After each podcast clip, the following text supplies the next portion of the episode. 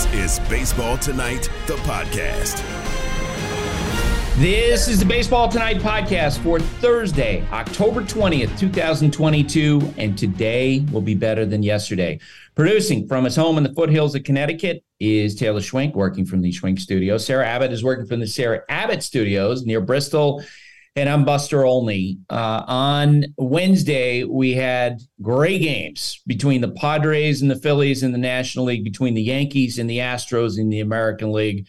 The first game was in San Diego, where the temperature is about 91, 92 degrees, and a really bright sunshine that became a factor during this game. Aaron Nola on the mound for the Phillies, and he got off to a good start. Fans on their feet at Petco waving the towels. 3 2 on the way. Outside corner, and he's gone looking. He painted the outside edge with a fastball at 96, and Nola gets out of the jam. That was the voice of the legend, Boog Sciambi, who told us yesterday that uh, he was met by a hotel manager as the legend because he listens to the Baseball Tonight podcast. Uh, Taylor, did you see the tweet that we got from that manager? Where he he listened to the podcast. He was like, "That was me. That was me." Uh huh. Well, Let me let me see. Cameron Schuler. Cameron nice. Schuler zero, uh, our friend of the pod here, very excited that he, he saw Boog and shouted him out. All right. After Nola put up those early zeros, Alec Bohm gave the Phillies a lead. The 1 0. Swing and a line drive. That's a base hit out of the right center field. Harper racing around third. He's on his way to the plate. Harper will score. The throw to third kicks away. Racing for second is Alec Bohm. It's 1 0 on the RBI single by Bohm. the Phillies' second inning rally was built on little bloopers, little loopers, and the sunshine. Give a listen. And a pitch.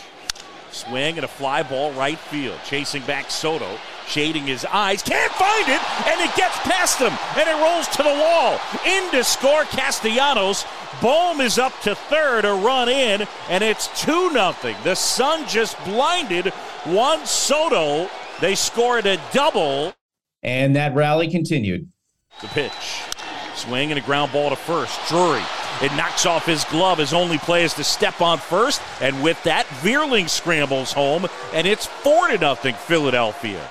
So the Phillies with a 4-0 lead, Aaron Nola on the mound. You felt like they were in control. No. This is what happened back to back in the bottom of the second inning. The 1-0. Swing and a ball ripped left field. That one towards the corner, and that one is gone just over the wall. It curled over the 342 marker in left field, and Drury a line drive homer. The Padres get a run back. It's 4-1. Here's the pitch. Swing and a high fly ball. That one crushed. Right field. If it's fair, it's gone. And that one will be fair. It's gone. Over the foul pole. Bell with a towering home run. And the Padres go back to back. Drury, then Bell. And it's 4 2. During the course of Blake Snell's career, he's someone who typically has had a difficult time stopping a snowball once it gets rolling downhill. Well, in this game, was very different. Here was Snell, top of the fifth. Two and two now. Man at second. The pitch. And that one is on the inside corner. Struck him out. Realmuto didn't like the call. Blake Snell gets the punch out. In the bottom of the fifth, the Padres rallied. Aaron, there goes the runner. The pitch. Swing and a line drive. That's a base hit out of the right center field. Kim racing towards third. They're going to send him. Here's the throw in. Kim all the way around, and he's in to score. An RBI single for Austin Nola, and the Padres are within a run. Austin Nola, that RBI hit off his brother Aaron Nola. If you guys haven't seen the the Tim Kuhn piece, uh, who sat alongside uh, the Nola parents during the course of this game. It was really funny, really well done by Tim. So that rally continued. Aaron Nola ready. The 0 2. Swing and a line drive towards the right field corner. Fair ball and a bounce and hit off the fence. In to score is Nola. Profar will stop at third. Soto into second. It's an RBI double, and we're starting over. Padres have tied it at four. Soto was a big acquisition at the trade deadline. Josh Hader was another big acquisition. One that went under the radar was the addition of Brandon Drury, who was in the lineup for game five. And the pitch. Swing and a line drive. Base hit center field. Profar is in. Soto on his heels. Cronenworth will stop at third. Brandon Drury delivers. Padres lead it 6 4. Yeah, and I meant the fifth inning. Uh, he had a, a, plate appearance there, he, obviously in game two of this series. The Padres extended their lead in the bottom of the seventh. And a pitch. Swing and a high fly ball drilled left center field. That one way back, and that one is gone. Way out of here. Left center field, Manny Machado. And the Padres add on. It's 8 4 been about a month and a half since Josh Hader allowed an earned run. He blew away the Phillies in the top of the ninth inning. Hader at the belt. Kicks, deals. Swing and a miss. Struck him out. And the Padres have evened this series at a game apiece. Hader strikes out the side, and the Padres win it 8 5 the final. Our friend Alden Gonzalez spoke with Brandon Drury right after the game. Hey, Brandon, four run comebacks in this stage of the season are very rare, hard to come by. What did it take for you guys to come all the way back and pull this one out?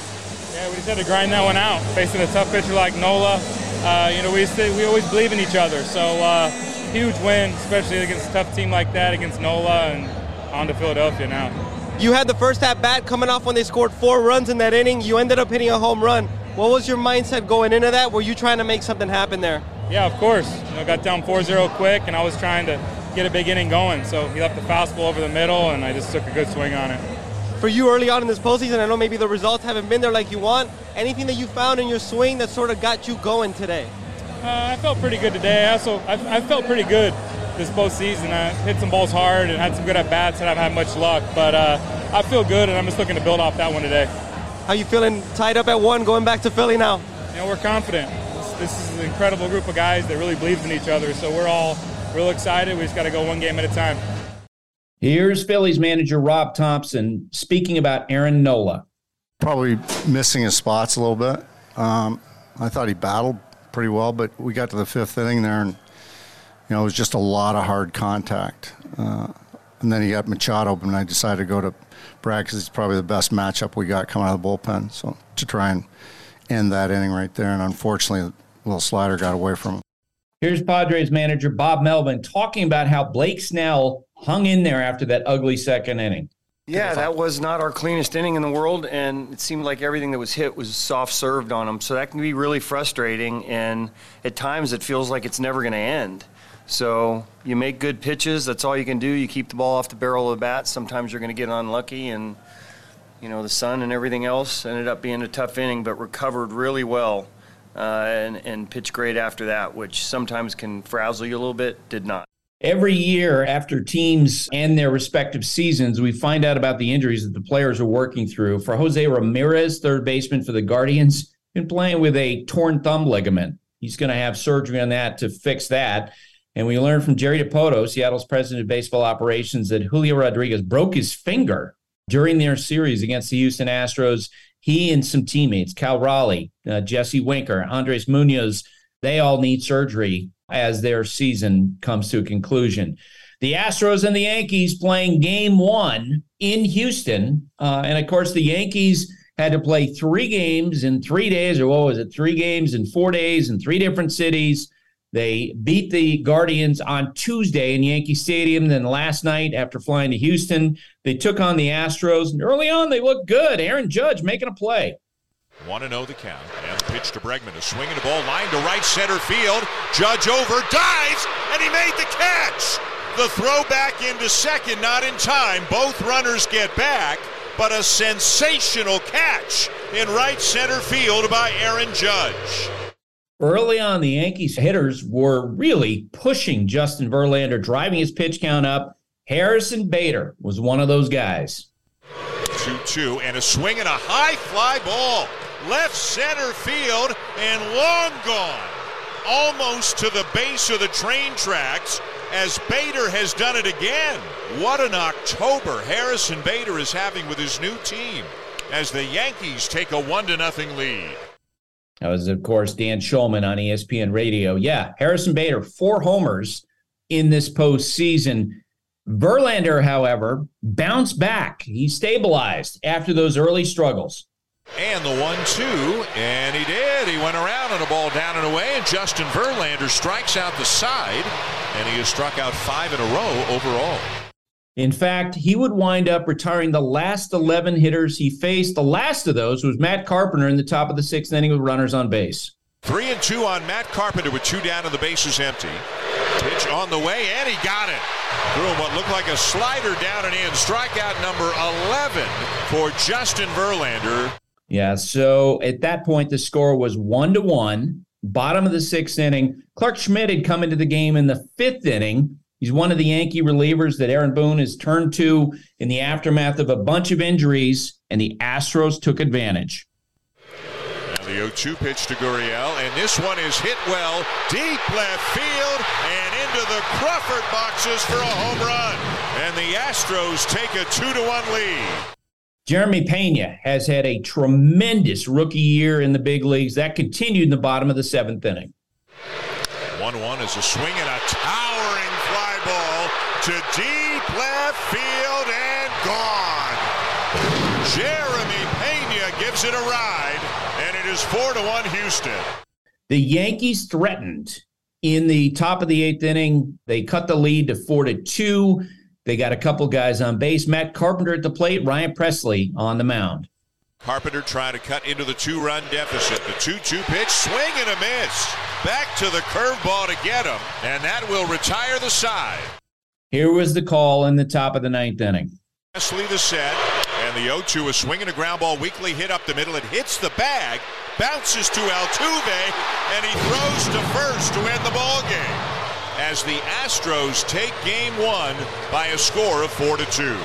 And they will play game two later this evening. Aaron Boone, the Yankees manager, talked about Matt Carpenter's struggles with runners on base in game one of this series. Carpenter, of course, was just activated off the injured list after coming back from a broken foot. Tough matchup, right? I mean, you got obviously Verlander, who's actually, you know, tougher on lefties, as great as he is um, and even Pressly there. So it's a tough draw. Um, you know, hopefully, hopefully valuable for him to just get some regular at bats within the course of a game that that serves him and us well, kind of moving forward. We know what he pr- can provide for us off the bench or when there's those DH starts for us. So, um, you know, hopefully, you know, a tough night is something that can, can benefit us moving forward. Here's Matt Carpenter talking about Justin Verlander. He's really good, you know, and you know, obviously I, you know, hadn't played in a while, but you know, I'm not going to stand here and, and make excuses. Um, you know, he made some pitches, and you know, honestly, the way he threw the ball tonight, I mean, I could have, I could have played for the last two months, and it'd have been a tough day. You know, I mean, he threw the ball really well. You got to give him some credit. Um, you know, I mean, me personally, I think the the one that I'm most upset about was the last um, last pitch. I felt like I could have done something with and just missed it. But um, overall, I mean, they pitched us tough. Um, they threw the ball really well, you know, everybody. Here's Astros manager Dusty Baker talking about Verlander. He's not only physically strong, which you can see, but he's mentally strong. I mean, he's uh, this this guy is, you know, he has mental toughness. Uh, you know, when he's down and out and look like you got him in trouble. I mean, you know, this guy he can, uh, you know, he can dial it up. Here's Justin Verlander you know, as the game's going along, um, you know, you just gain more confidence as you start making better pitches. And uh, once I started being able to execute my pitches the way I wanted, uh, I feel like my confidence just kind of built upon that and was able to. I felt like they had the momentum early as an offense against me, but I felt like I was able to kind of bring it back on my side and and and uh, just kind of keep the pressure on them once that happened. And uh, thankfully, our boys came through with some some big hits and um, the bullpen did their job like they usually do, and uh, that's how we win a lot of ball games. Taylor, what else you got?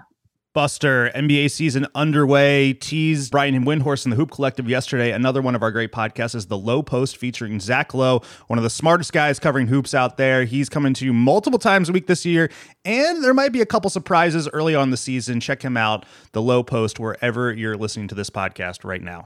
You can now stream the most MLB games on DirecTV without a satellite dish. Yes, the clutch hits, the strikeouts, grand salamis, web gems, with nothing on your roof. So whoever's up there, whether it's roofers, Santa, birds, old timey chimney sweeps, moody teenagers, thrill seeking raccoons, you name it, they won't find a satellite dish. But you will find your MLB games on DirecTV. That means DirecTV is your home for baseball this season. Root, root, root with nothing on your roof. Call 1 800 DirecTV or visit directv.com. Sign up today. Claim based on total games carried on sports networks. Sports availability varies by zip code and requires choice package.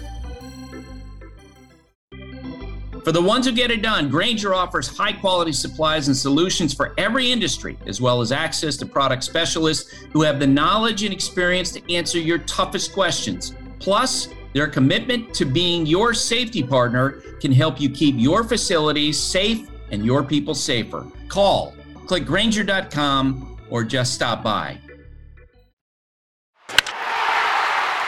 Eduardo Perez is an analyst for ESPN. He's working the American League Championship Series on ESPN Radio, and he got up early for us today. Eduardo, I really appreciate it. Oh, you got it. You know, I'm an early morning guy, not as early as you, but at least I can say that I get up pretty early. Yeah, but the thing is, you know, you get up early, not as early as me, but you stay up really late. I don't even know when you sleep. Like I haven't figured that part out, right? Like I mean, I'll get my solid four or five hours. I think you get like an hour of sleep a night. Well, last night it was maybe around 2 3 o'clock in the morning that I went to sleep, but I'm I'm ready to go. Sun's yeah, up, see, I'm up. It's it reflects your personality too that you do have like an adrenaline problem after games, right? Like you, our broadcast will end on Sunday Night Baseball at eleven o'clock, and it feels like that you know you you're still going off a high at like three in the morning you, I, I mean, think about it. Pinch yourself. What we do, um, I have yet to grow up. So uh, I get really excited about about the games that we we call. I get excited about baseball, period, and then you have to sort of process everything that went on and the things that could have been done on either side to get an edge, and then also what could have been done on our side to get an edge as well.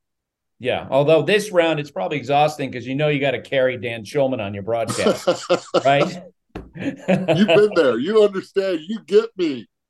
Right, exactly. Uh, it, uh, of course, we're kidding. Dan is uh, one of the all-time greats. All right, so you saw Justin Verlander last night. Speaking of all-time greats, a future Hall of Famer should be unanimous selection. First time his name came up comes on the ballot, and part of the reason why he's gotten to this spot is, you know, beyond the the great stuff that everybody's seen through his career, is his ability to find a way in games in which maybe he's not so great. What did what did you see in him during the game last night? I saw three innings of Justin Verlander. The begin the first three innings that, that he was struggling. He was struggling to be able to get the swing and miss. He was struggling to be able to to locate his fastball in the zone early to try to get chases. And you know, it, this is this is a guy that that goes out there and battles and competes, and he knows that it's a fastball, it's a slider, it's the curveball that'll work. But he's mainly been fastball slider this year and then all of a sudden the curveball was the one that was working until that's until you know Bader uh, takes him deep. But 22 pitches in the first inning, 23 pitches in the second inning, and 21 pitches he threw in the third inning. I mean, Mrs. Morales, my math teacher, would have told me that's not a good start, right? But he was able to settle down.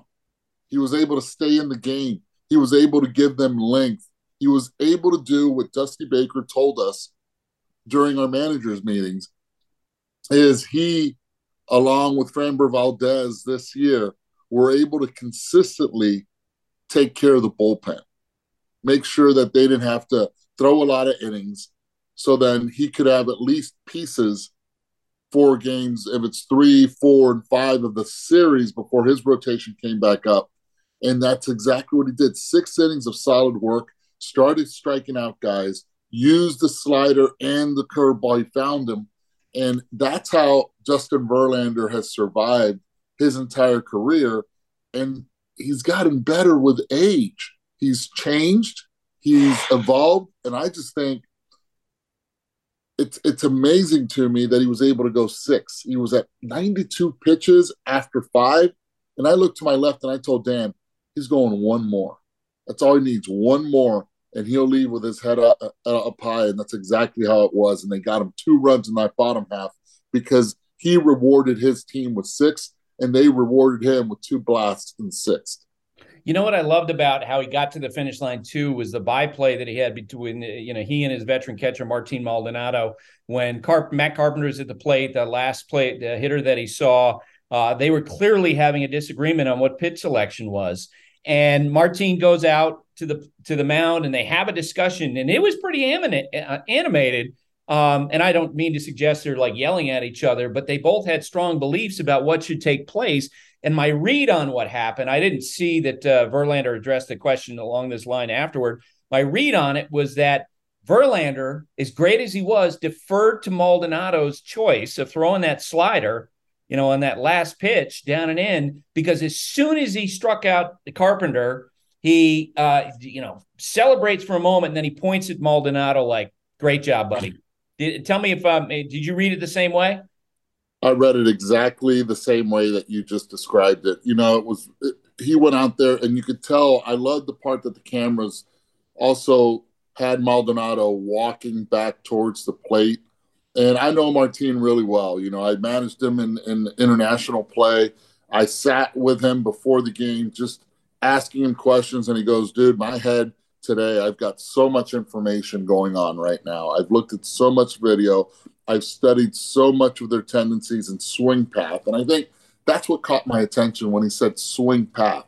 Because one thing is that, look, this guy's not hitting this pitch really well right now. Another thing is recognizing the swing path of every hitter and knowing and, and knowing what their holes are and deficiencies.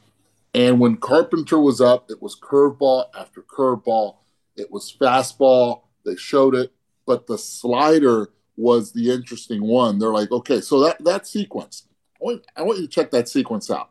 It was fastball for a strike at 93.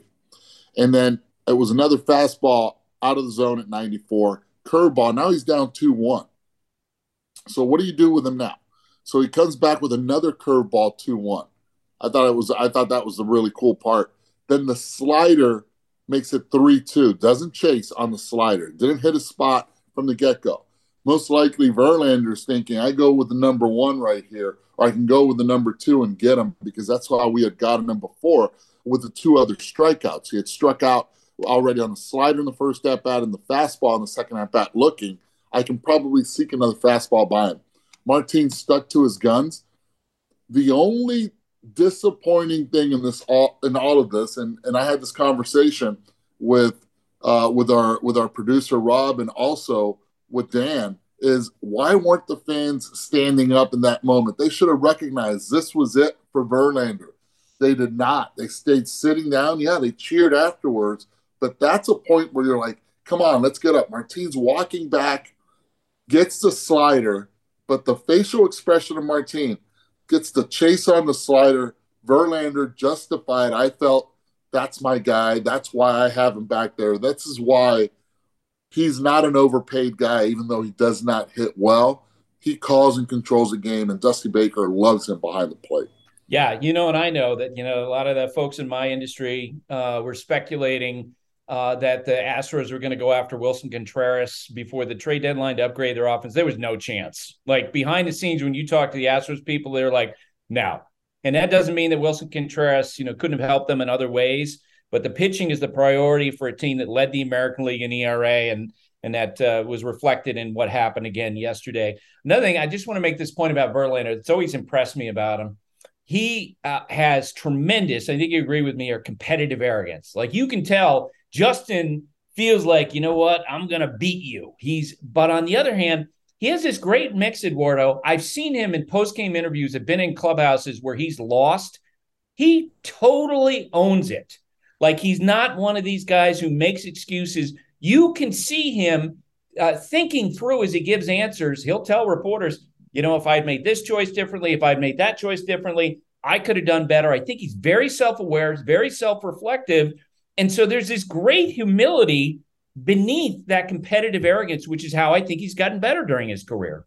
I, I kind of chuckle because someone said, well, he in the postseason this year, he's got a 13-5 ERA. And I'm like, so what? You know, it really doesn't matter. It's I think that actually ignites him a little bit more. That pushes him for the greatness that he's been his entire career. Um, there's a reason why he's still pitching. and it's because he's passionate about it. And there's a reason why he rehabbed his elbow the way he did at the age of 38 and has come back and been so strong. Um, he's evolved as a person, he's evolved as a player on and off the field. And um, this is this is the best we're seeing of of Justin Verlander. And now with that elbow the way it is and the shape it is, and still the strength of the shoulder, Buster, how long is Justin Verlander going to pitch through? Because it's not it. Yeah, yeah. Nolan Ryan is his hero in life. He wants to emulate what Nolan Ryan did. Like be a power pitcher right to the finish line wow. until he breaks down, and and that I, I really believe he's going to get to 300 wins. Wow, yeah. so he's got he's he's going to end up getting he's going to end up doing those Advil commercials too, right? As as he hits 40. yeah, and and uh, yeah, hundred percent. Uh, you and I would agree that you know the the choices for Aaron Boone are maybe not as great as they were at the beginning of the year when they had Chad Green healthy, when they had Michael King. Uh, yeah, and then at the deadline they got Scott Effross. He's not available anymore. Zack Britton not available. Aroldis Chapman went AWOL. He's not around anymore. So essentially, Booney is choosing between guys uh, now and, and making his selections about who's going to pitch what innings with guys who theoretically should be like the Yankees' 10th best reliever, 11th best reliever, 12th best relievers. They've had to be uh, promoted into situations where they wouldn't normally have pitched. But even within that context, you feel like that there probably could have been better choices in uh, game one of this series. Yeah, and and that was the tough part, you know, with with what Booney did, and it was the fifth inning, you know, where you know we had this conversation. Let's let's let's take it back a little bit uh, before the game, you know, Dan asks some great questions to Booney, and I think it has to do with the relationship that they've had and, and, and understanding the job that Dan has done to study uh, the Yankees. We had them in the ALDS, so we've seen a little bit of the tendencies. And we, what I love about working with with such you know great um, broadcasters, like you know, if it's, if it's Karl that I've done it this year because of our relationship if it's Dan with our relationship also as well, we talk about what we're going to ask in the meetings before going in. And just to, to see if they go the same way we're thinking, to debate it. And it was interesting where they're like, hey, look, Clarke Schmidt's going to have to play a big role. And if he comes in, it might have to be inheriting some uh, runners and then probably throwing another inning to try to eat up. So that's exactly what was happening. Clarke Schmidt comes in as scripted. Scores one to one at that point. Scores one scores to one. one to one. You know, and and I mentioned that I said in the radio, I think you have to read the room here. Um, I thought it was a position for Clarke Schmidt that maybe it was a little too big for him, but Dan had asked me. He goes, "What do you think? Is this the lane?" And I said, "Well, they're going to walk Alvarez intentionally. That's one hitter already that he doesn't quote unquote that he faced by walking in by putting the four fingers up." Bregman um, uh, and then he, he walks him intentionally. Bregman then walks on a really good at bat. Yep. And I thought the pitch selection was great. I thought you had to try to get Bregman to chase, even though he had had over 80, I think it was 87 walks during the regular season. You have to, you cannot throw him a hanging slider. He executed that slider, except Bregman executed it better by taking the walk. And then with the next hitter, Tucker, you're like, okay, this is you got Trevino already warming up in the pen. He ends up going 2 0 and throws a two seam fastball outside corner. Tucker pulls it. They get the double play. Innings over. And as soon as the innings over, I look, that last out was made. Clarke Schmidt emphatically got emo- he got emotional. He was done. He checked out. And that's where I was like, okay, read the room. That's where you have to pull my personal opinion. That's where you're going to have to then, as a as a manager, understand that the analytical point of view says lower leverage inning, next inning, I could probably get by with Clarke Schmidt, but emotionally, Clarke Schmidt had done his job. He can finish on a high. He was as he didn't know what part of the dugout to come in after his fingers were checked after his hands were checked by the umpire, I followed him all the way into the dugout. He was like, Do I go towards Boone? Do I go towards my teammates? Because he was that emotional. Goes towards his teammates, gives a high fives, and I'm like, he has to be done. Instead, he goes back out there, and Yeah. as soon as he goes back out there, Buster, we know we knew what happened. Third pitch, home run. Yeah, Tenth 0-2 pitch of that slider. inning, another home run. Giving up a home run on an 0-2 slider. Yeah, a hanging O2 slider. It- It's it's human. It's it's the part of the human side of it that one has to understand. And a lot of people ask, well, why didn't he control his emotions? Clarke Schmidt has been developed as a starting pitcher.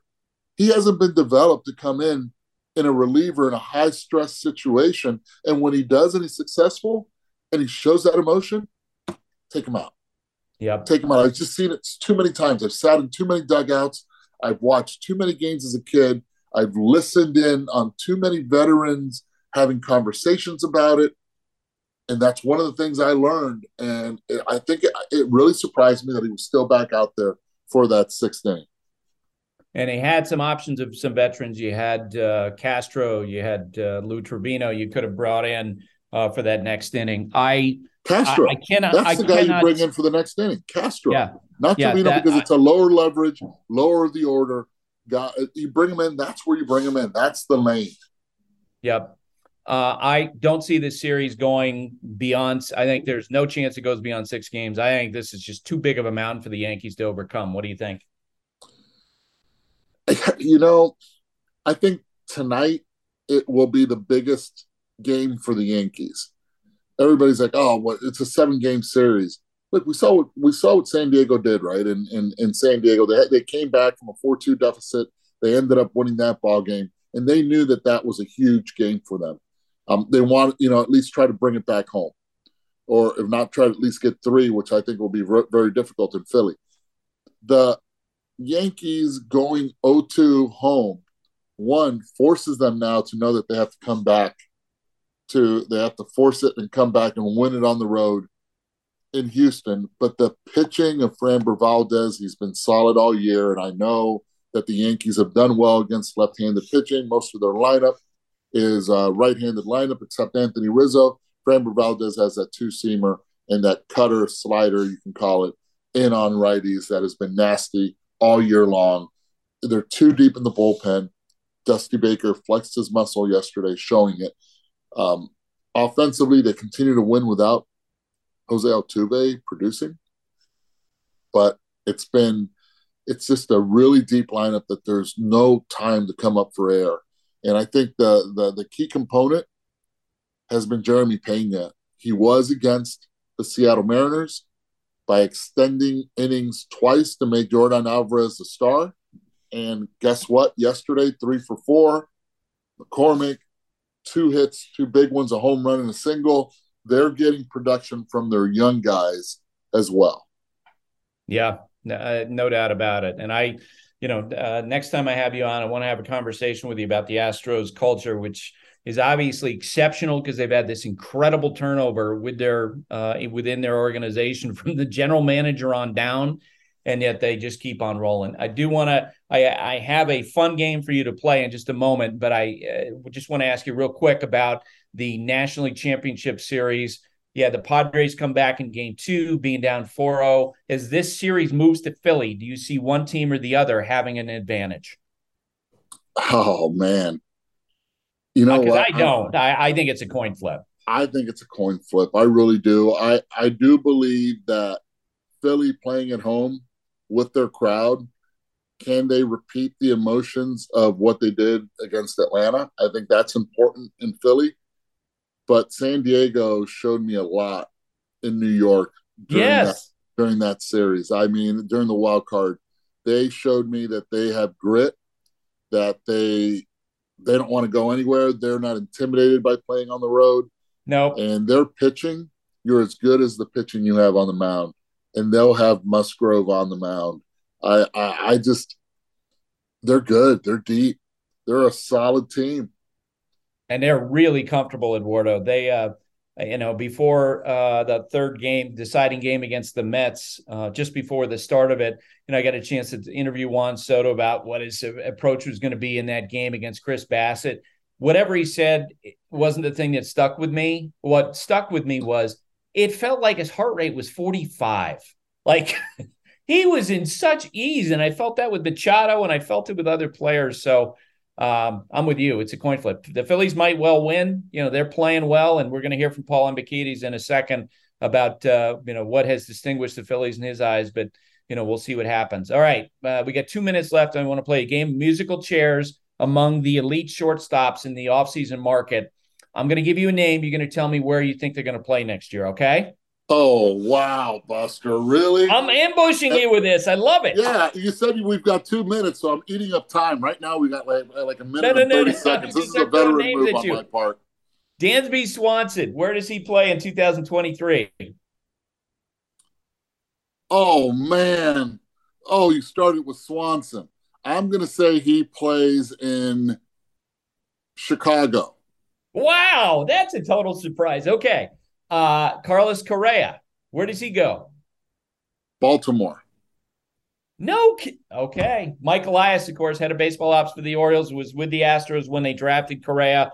So uh, that that would be an interesting connection, and it would definitely move the Orioles up in terms of how much money they're spending. Xander Bogaerts. Xander Bogaerts ends up back in. Xander Bogaerts ends up in Atlanta. I could hear you waffling. Boston, Atlanta, Boston. Oh, he's going to wind up playing Atlanta. All right. And the last one, Trea Turner. Trea Turner ends up, he ends up right back in LA. Wow. Okay. You know, I love the fact that our answers would be completely different because uh, it reflects, I think, a lot of the uncertainty going into the marketplace about who's going to wind, wind up uh, where but it's going to be a fun game of musical chairs. And I'm sorry that I ambushed you with it. No, I'm you not. did, you did, but it's genuine. I, you know, it's the, the beauty of it is I said Chicago um, for Dansby, but I never said which one. So I think that's the best part about it. See, I assume the Cubs, but now I'm now I'm hearing you. I'm hearing you. All right, Eduardo. Thanks for doing this. You got it, Buster.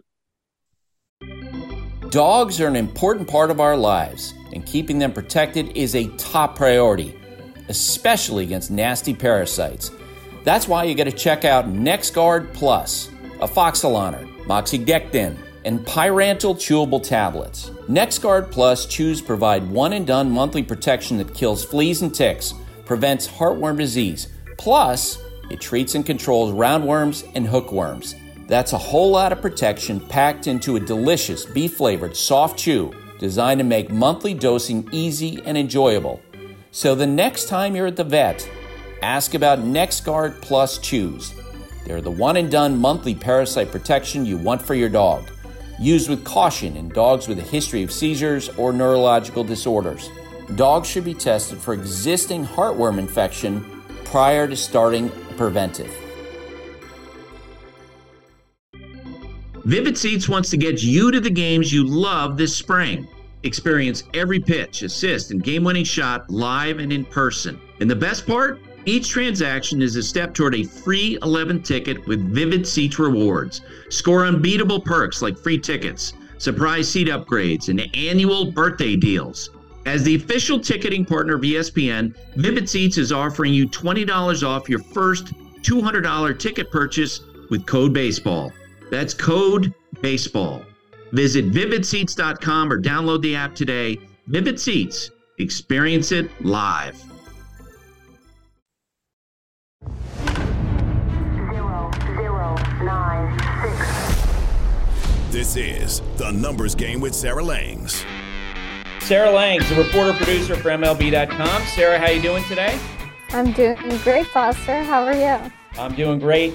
Uh, Eduardo and I were just making fun of our colleague Dan Shulman uh, and talking about how Eduardo has to carry that broadcast because Dan isn't any good. Well, Dan had some thoughts about you. Give a listen. Every time I think of Sarah, I have a smile on my face because Sarah always has a smile on her face. I don't know that anyone loves baseball more, and I don't know that anyone I know is genuinely a nicer person than Sarah Langs is. And she has helped me a lot uh, over the years in with baseball analytics. Uh, I'll send her this like panicky text in the fifth inning of a game I'm doing, a Blue Jays game, and I'll say, "Hey, I'm trying to find out this," and in like three minutes, she'll send me back the link, and then I click on the link and I use it on the air, and it and it's awesome. Or even if it's something I'm just trying to learn on my own, away from the broadcast, uh, she'll walk me through it. She'll say, "No, you got to do this, and put this in this tab, and put that in that tab," and it's it's like having your own personal analytics professor uh, at your disposal whenever you need her. She's wonderful. She's accommodating. She's even gotten on the phone with me a few times for like 30 minutes or 45 minutes to help walk me through things so I can get up to speed. So she's a she's a wonderful person, a wonderful Sarah. You're a wonderful person, um, and uh, I'm so glad I have gotten to know you. And I hope to see you at some point in October. You are truly a, a treasure to everybody in the baseball community. So, Sarah, as I was listening to that uh, after Dan sent it, I was wondering about like your setup because I'm thinking, you know, I text Sarah all the time, and I'm guessing Karl Ravech probably texts you all the time. I know you listen. Tell me about the setup that you have in your place in terms of watching the games. If there are two or three, four games going on at once or during the regular season, how are you uh, processing all of this that you're seeing all of it happen? Oh my goodness. First of all, thank you so much, Dan. So very kind. I love that he mentioned he is great with Baseball Savant. He has learned it. He knows the links, he knows where to go, and I love that. And it was so much fun helping him with that. Now, to answer your question, I have a monitor up where I'll put up like a four box on MLB.tv and have multiple games going.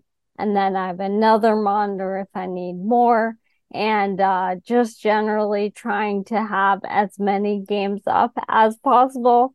There's an iPad involved if needed, all of that. And then, of course, you know, just on my actual computer where I'm working, uh, having a box source, keeping up with everything, and making sure that I'm aware of anything that's happening. But then we get to the postseason, and there's one game at a time and i'm like well i don't need all of this setup right now but you know again in april it'll be very helpful i must tell you that uh, i can't uh, you know at espn they as you know they have all these uh, screens up and they're like six games going i can't stand that like i i can't focus my brain works in such a way i think that i can't focus on more than one or two games at a time like I need to focus, and then someone to go, "Oh my God, did you see that?" And I'm like, "No, I didn't," because I was locked in on this game that I was watching. I don't know how you do that. People who watch multiple games because it drives me crazy. All right, uh, let's play the numbers game.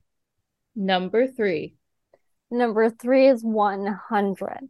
So Josh Hader yesterday for the Padres to lock up a comeback win, very exciting for the Padres.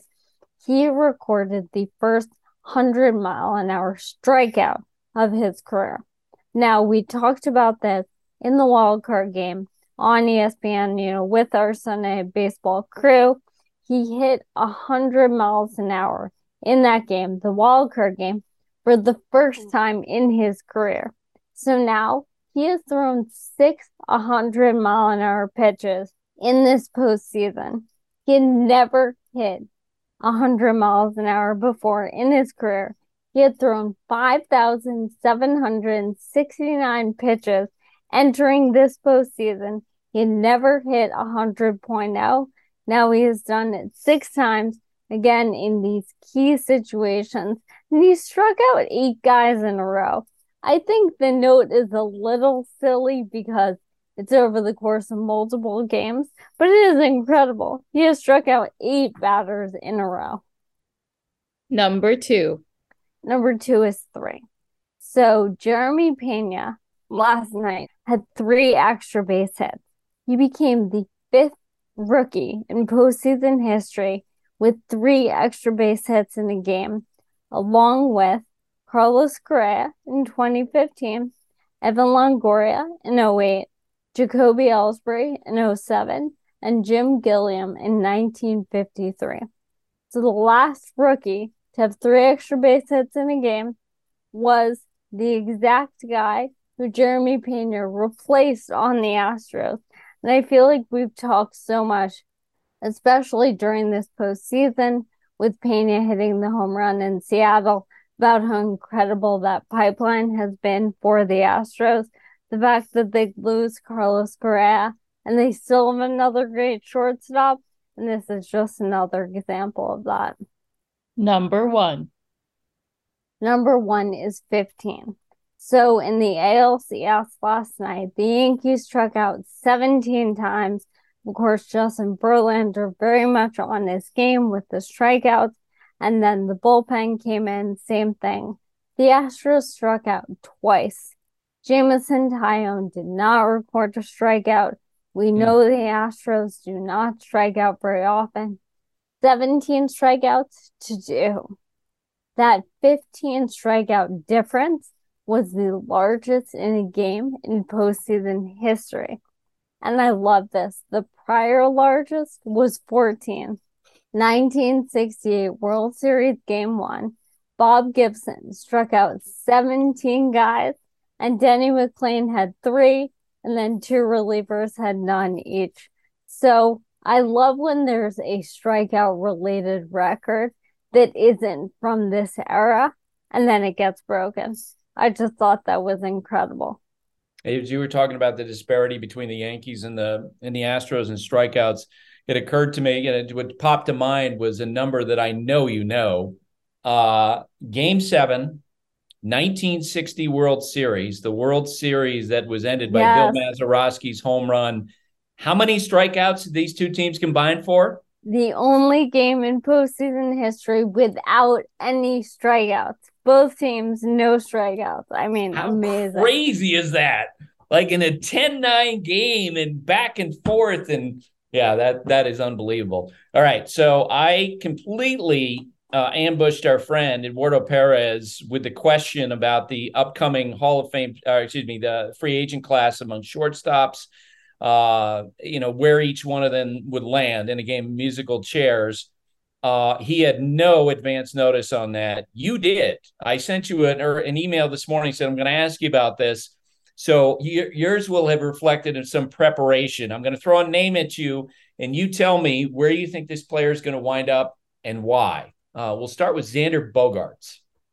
He's the one where I didn't really have a uh, a market for him, but what I did do is kind of think through where these guys rank, and I think he is probably fourth on the list when we're talking about Correa, Trea Turner, Dan Dansby Swanson, Xander Bogaerts. I was not super um, encouraged by some of the underlying stats on his StatCast page this year. Not hitting the ball as hard as he had been. He has been this player who's been kind of underrated in Boston over the last few years, which is an impressive feat. Uh, not something we used to really see happen in a market like that. But you know, I'm I'm obviously thinking of the Yankees, the Dodgers, the Braves, and I don't know if I'm missing the fourth big market, but Phillies potentially. Oh, the Phillies. You got the yeah, Cubs, yeah. Uh, Red Sox. You know, potentially needing a yeah. shortstop. I don't see him going to the Yankees, Dodgers, or Braves. So maybe I'll say Phillies here or Cubs. Well, and let me make clear on this. It is so unclear that to actually get this right, all four would be kind of crazy, like something you wouldn't have uh, in Vegas. I think Bogaerts going to wind up with the Dodgers. Here's my okay. theory on how this will play out. First off, I think you agree with me. Andrew Friedman, head of baseball operations for the Dodgers, never pays sticker price. He waits for values in, in, in elite players to come down in the marketplace. Mookie Betts, he trades for after the Red Sox put him out there. No other team was really interested in picking up Mookie for one year, paying him that price. They wind up getting him in a, in a you know in a trade that now feels very one sided in terms of talent that moved, and they get him on this contract while it had a big number, huge deferrals. Um, so my theory is is that the Red Sox will focus on Devers. They're not necessarily going to take a big jump in their offer to Bogaerts, and Bogaerts kind of going to be sitting out there. And for one year, excuse me, for a, a first year with the Dodgers, he would play shortstop and then be able to move around, you know, to other spots as Justin Turner graduates into a different stage in his career. So that's my theory. I've already had someone with the Dodgers said, "Yeah, that's not happening." but anyway, that that's my theory. All right, next name I'm going to throw at you is Carlos Correa. So I expected him to sign with the Yankees last off season. I know how Yankees fans feel about 2017 and whatever else, but I think he is the best shortstop on the market amidst all of these names. When he is healthy, he is the best combination of a bat and defense. I think his defense kind of stands above that of all of the others other than Dansby Swanson, but I don't think his bat is in the same sort of league as Correa's. And I always expect the Yankees to get the best available player. I know that other than Gerrit Cole, they haven't really done that over the last few off seasons, but I always I always expect that.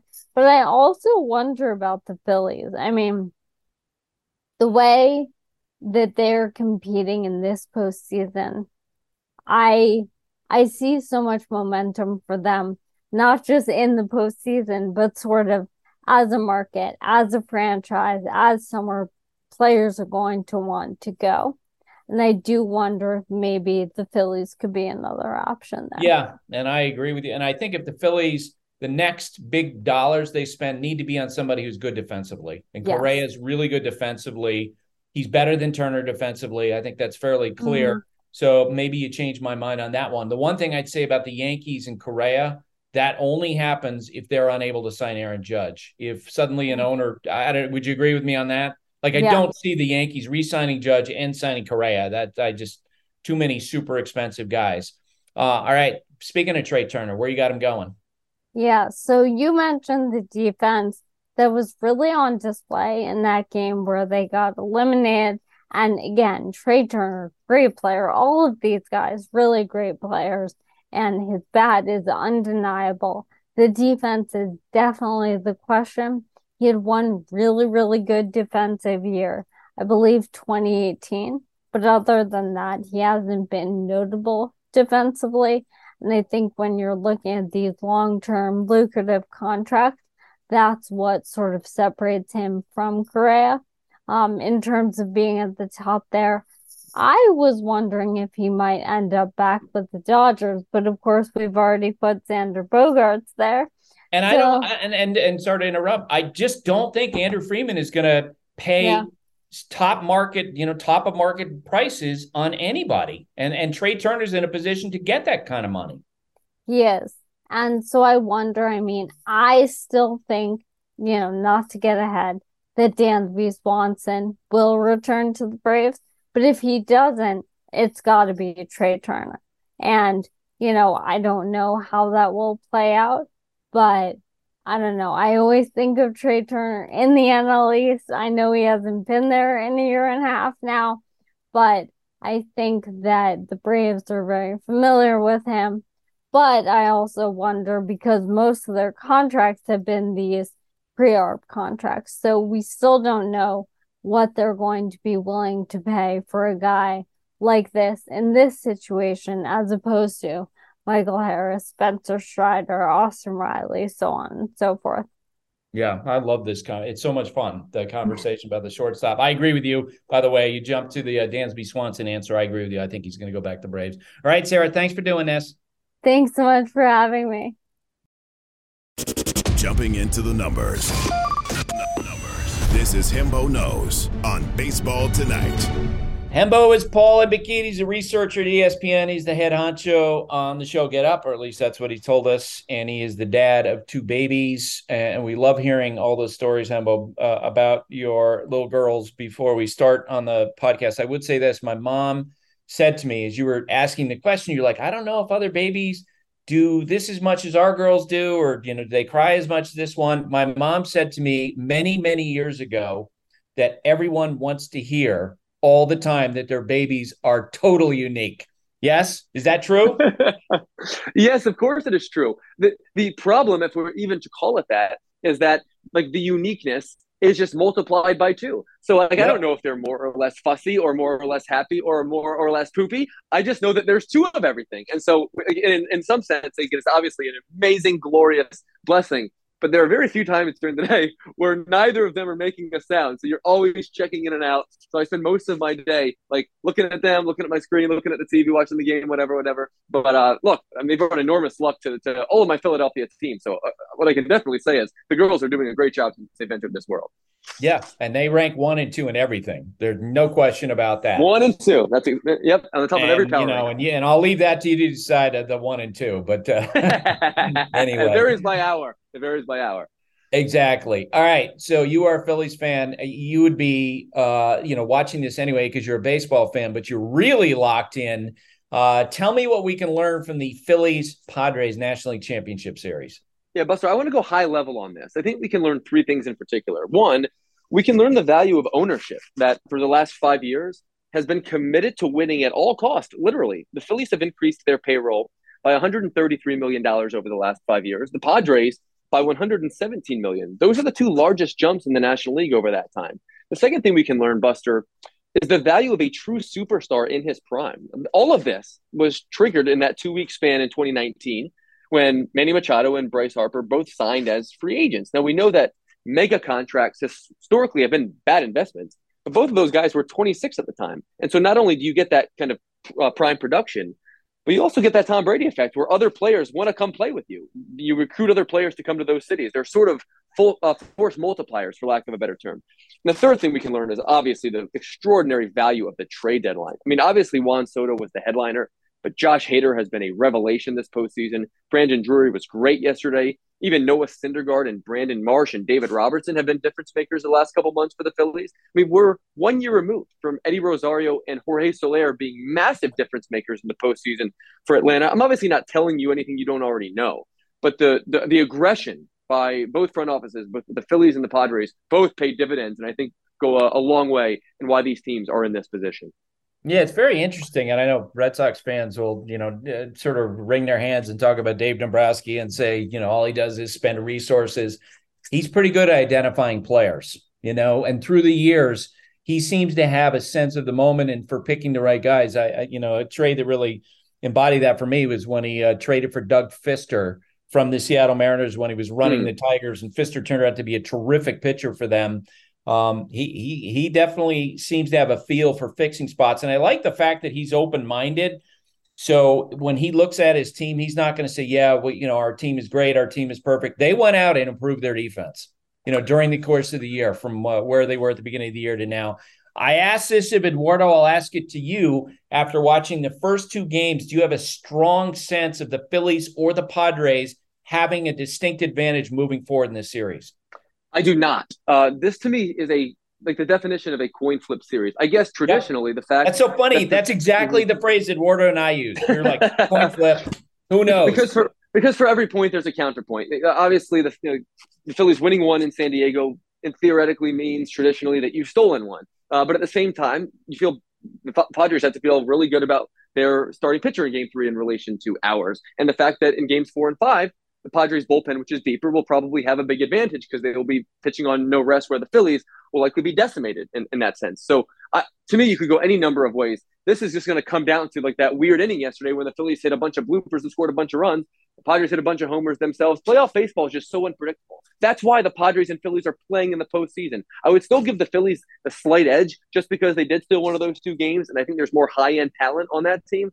But I'm afraid that Machado and Soto really woke up yesterday, and those are, are guys that can carry a lineup all by themselves if we can't define the National League Championship Series, I think we can fully define the American League Championship Series in terms of there being a favorite. What do you got on the Astros, quote unquote, ownage of the Yankees? Oh, the Astros own the Yankees, Buster. The Yankees are batting 151 against Houston this season. That is the lowest average for any team against any team in the history of Major League Baseball. Buster, in those games, in which Houston is uh, six and two. Astros pitchers have thrown 802 pitches with the lead.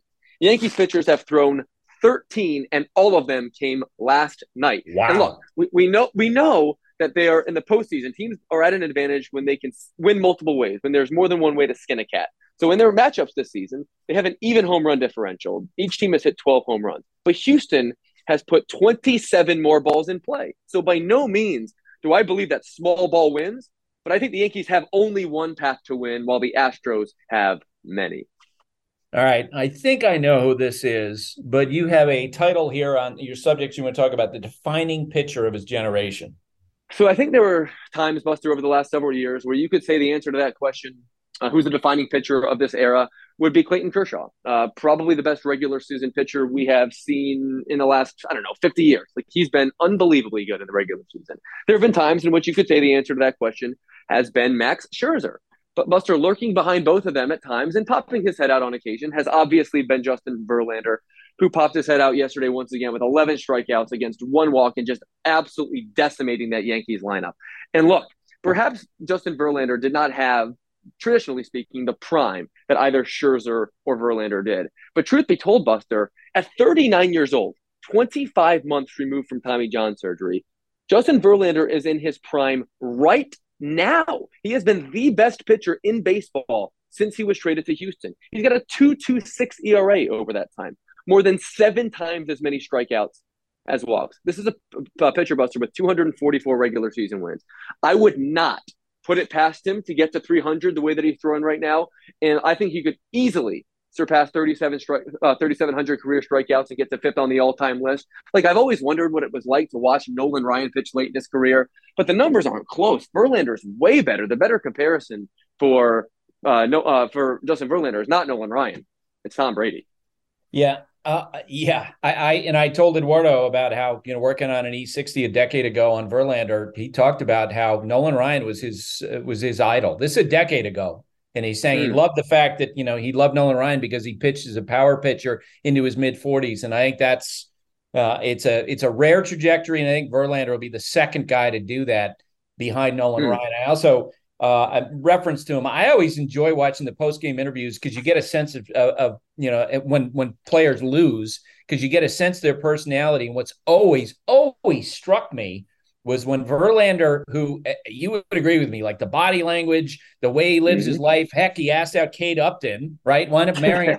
he he does not lack for confidence, but I've seen him time and again after he loses, he completely owns it, and there's a great humility uh, beneath that great competitor. Eduardo, I had to talk about that. Uh, he he is a unique, uh, I, I think, player in terms of both having that confidence, but on the other hand, also understanding what he doesn't know and what he needs to improve. All right, last one for you uh, about baseball's playoff format. I waded into this the other day in social media, and I was just shocked at the fervor over this topic uh, about the format. And as you know, it's been much discussed, especially by Braves, Mets, and Dodgers fans. Mm-hmm. Uh, and the common, the common denominator there being those teams have all been eliminated. so I'll, I'll, put some numbers to this, and then you and I can have a quick discussion about whether or not there's a way that we can improve the postseason format. But I think the conventional wisdom would suggest that very rarely in baseball do the two best teams meet in the World Series because of all of the flukiness yes. of baseball. So I went back and I looked, Buster. So since 1995, which is baseball's wild card era, there have been four instances, four, in which the best team in each league by record met in the World Series. My assumption was that it happened way more frequently in all the other leagues. Not so fast, my friend. It's only happened five times in the NFL during that span, six times in the NBA during that span, and only once in the NHL during that span. So when the 64 win Suns, you know, choke away a series to the Mavericks, it's, oh, look at Chris Paul. And when the 13 win Packers lose at home to the 49ers, it's, oh, look at Aaron Rodgers.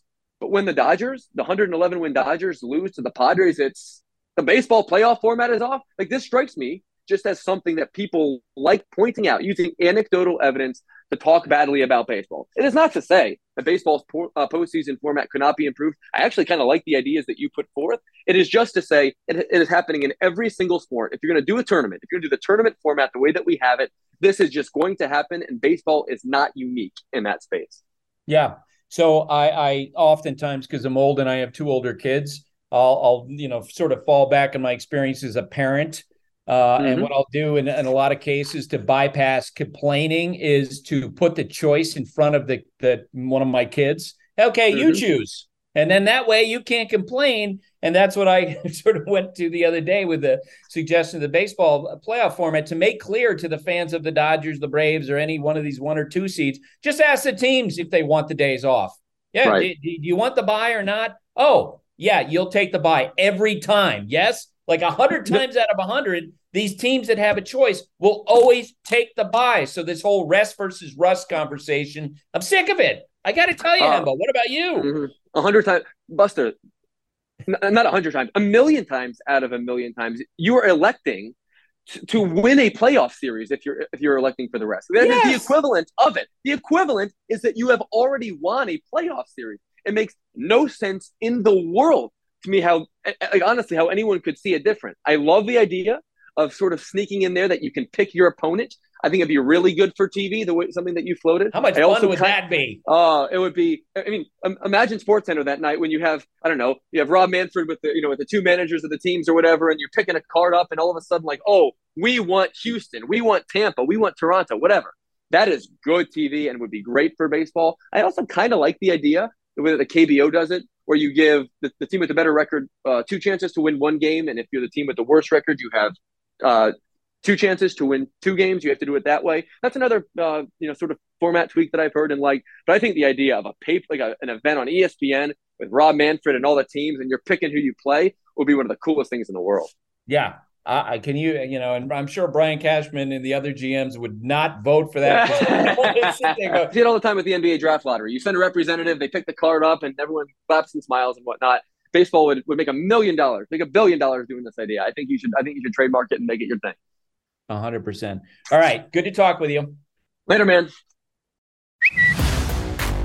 Bleacher Tweets. All right, Buster, it is time for Bleacher Tweets. As always, Bleacher Tweets are brought to you by Dr. Pepper. It ain't college football season without the delicious taste of an ice cold Dr. Pepper, the ones fans deserve. Our first tweet comes from Jeff. Jeff, I don't know how to say your last name. I'm really sorry. Uh, request for more conspiracy theory bleacher tweets. Given the recent cheating scandals in other sports, fishing, poker, etc. Does MLB need to worry about Jose Altuve learning more discreet ways of receiving buzz from the chess world? All right, so you know what that's a reference to or suggestion, right, Sarah? yeah, yeah you read about this? Yeah. Okay. Or and also no, no, no, no. I'm mixing up my my scandals. Isn't this one uh, where there was an anal uh, buzzer of some kind? I think that, but that was in uh, poker, right? That was poker. Yeah, that one was the poker one. Yeah, that's oh man, how about that? Yeah, no, Jose Altuve does not doing that, but I appreciate the sense of humor. okay, our next tweet comes from Debbie Gammons Brown. I always prefer that my Red Sox are in the playoff mix, but are there other fans out there that really enjoy watching October baseball without the need for Pepto Bismol? Or is it just me and Alex Cora? Great question, Debbie. I, I, I do think there are some fans who enjoy. I love it. Like I love the game, the days where there are multiple games, where there's a lot of pressure. Saturday was so much fun when you went into that day with three teams potentially facing an elimination game. That was cool. Our last one comes from Mitchell, Tigers of Detroit. Do you think the reason the Astros lowballed Correa was to clear the path for Jeremy Pena to the shortstop of the future? I think they were open to having Correa back, but only at their price. Um, you know, I believe that uh, that you know we talk about the Astros and why do they continue to be successful. That starts with their owner Jim Crane, right? Who through the years has done things. I, as I've said on the podcast, I can't stand the tanking. I don't think he handled the sign stealing scandal very well. In the spring, the back and forth between he and Brian Cashman was not was not. I don't think a good thing for either. Good luck for either one of them. But I would say this he knows how to run a franchise. And what he has made clear to his players up and down it that I'm not signing a player to more than six years. So they had a you know a, a good offer, I think, in, in terms of annual value for Correa. It's not as much as Correa is going to get, and they were comfortable moving on to another guy. Uh, he has told players on that team he's not going to offer anybody more than six years. So it's a system that seems to be working for him. All right, that's it for Bleacher Tweets. Be sure to tweet us using hashtag Bleacher Tweets with all of your conspiracy and baseball thoughts. Thanks, everyone. all right, that's it for today. My thanks to Sarah Eduardo, Hembo, Sarah, and Taylor. Have a great day, everybody. Thanks for listening. Stay safe. And remember, hate and inequality based on skin color is something we need to fight against every single day.